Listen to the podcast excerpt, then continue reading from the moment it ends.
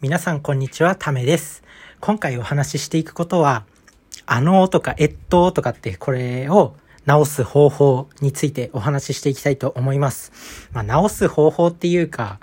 まあシンプルに考えるっていうことなんですけど、シンプルな考え方なんですけど、困ってる人いますよね。やっぱあのとか、えっととか、そのとか。まあもちろん時々で入れるのはいいと思うんですけど、自分自身も今までのラジオとか聞き返してみると、すごいあのーとかえっととかってめちゃくちゃ言ってた放送とかがあります。で、これ、なんで言っちゃうんだろうって思った時に、まあ考えたんですよ。自分も、このあのーとかえっととかめちゃくちゃなんかコンプレックスだし、なんか喋れ、喋りの中でその自信がないように見えちゃうんですよね。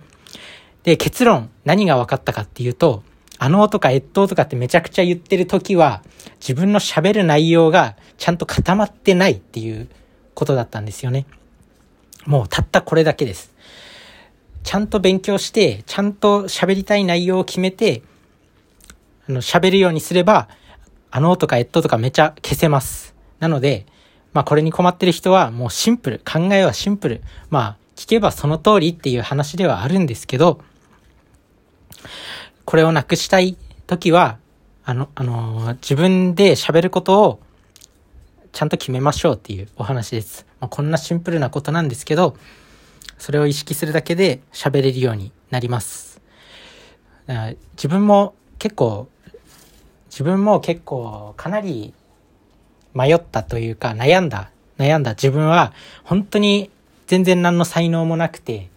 ビビるぐらい何の才能もないんですよ、本当に。仕事も他の人よりズバ抜けてできるわけでもないし、なんか IQ テストとかあるじゃないですか。そういうの取り組んでも、まあ、100とか110とか、そんなもんです。で、周りの仕事一緒にしてる人とかと比べると、なんか頭の回転そこまで速くないなって思ったりとか。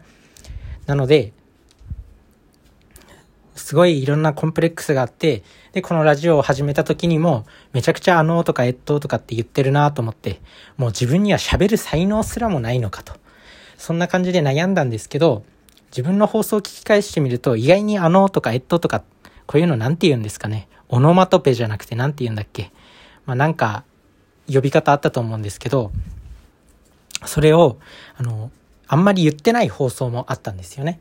そこで何に気づいたかっていうと、やっぱり自分自身がこう喋りたいことが、あのちゃんと決まってるっていうところが、ちゃんと決まってる、伝えたい、情熱がある放送っていうのは、しっかりと、あのとか越冬とかをなくすことができていました。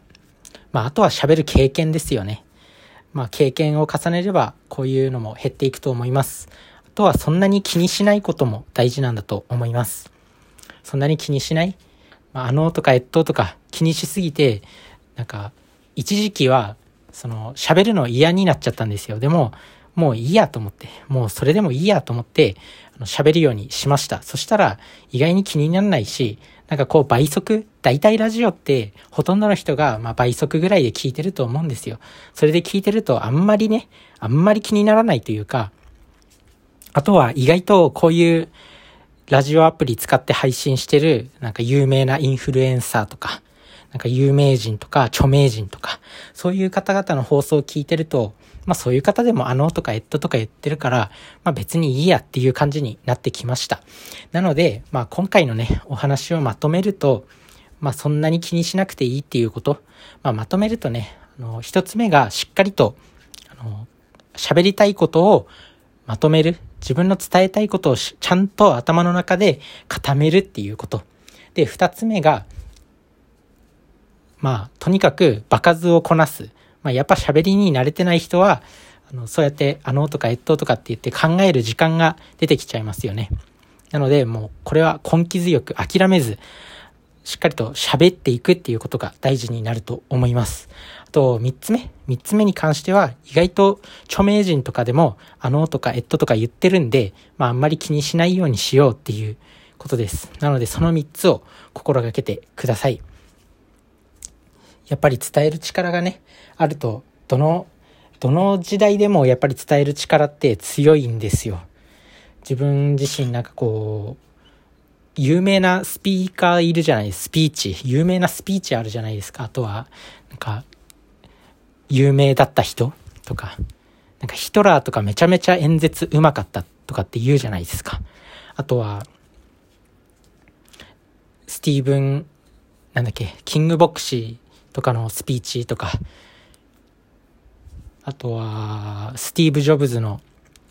のプレゼンとか、やっぱこう喋る、伝える力がある人って、まあどの時代でも強い。まあ現代で言うとやっぱ YouTuber のヒカルさんとか、あとは DJ 社長、レペゼンフォックスの DJ 社長とか、あの DJ 社長が40分間一人語りする動画っていうのは、今の SNS 業界ではね、まあ、知らない人はいないんじゃないかっていうぐらい伝える力が強かった。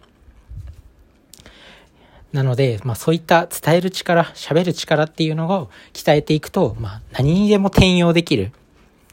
まあそれこそ最近ヒカルさんとかね、あの YouTuber のヒカルさんとか本とか出されてましたけど、実際ヒカルさんってそんなになんか勉強か、勉強が得意っていう方ではないと思うんですよ。めちゃくちゃ頭いいけど、なんか勉強っていうか学歴とかの人じゃないと思うんですよ。なんですけど、まあ本まで執筆できたっていうのは、やっぱこういう喋る力があったっていうのを、それをまあ単純に文字起こしとか、まあそういう別のライターさんに書かせたとか、そういったことになってきますよね。なので、まあこう伝える力を伝える、伝える力を鍛えるっていうのは非常に重要なことになってくるんじゃないかなと思いました。大事ですよね。まあ、あと、伝える、この話すっていうのは、あの、なんか一時期そのブログを毎日書くと、なんかすごい頭が鍛えられるとか言ったりしたと思うんですけど、なんか一時期ブログが流行った時とかはすごいアウトプットになるからいいよとか、まあ、結局なんか文章を書く時間って、まあ、時間かかるじゃないですか、喋る時間より。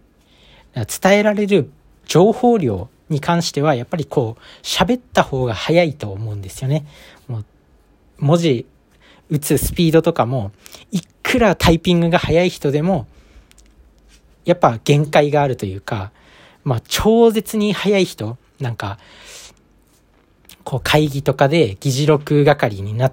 ずっと議議事録係をやってる人とか、まあ、そういった人は死ぬほどタッチタイピングとか速くて、まあ、喋るスピードに劣らないぐらいの速さで書けたりすると思うんですけど、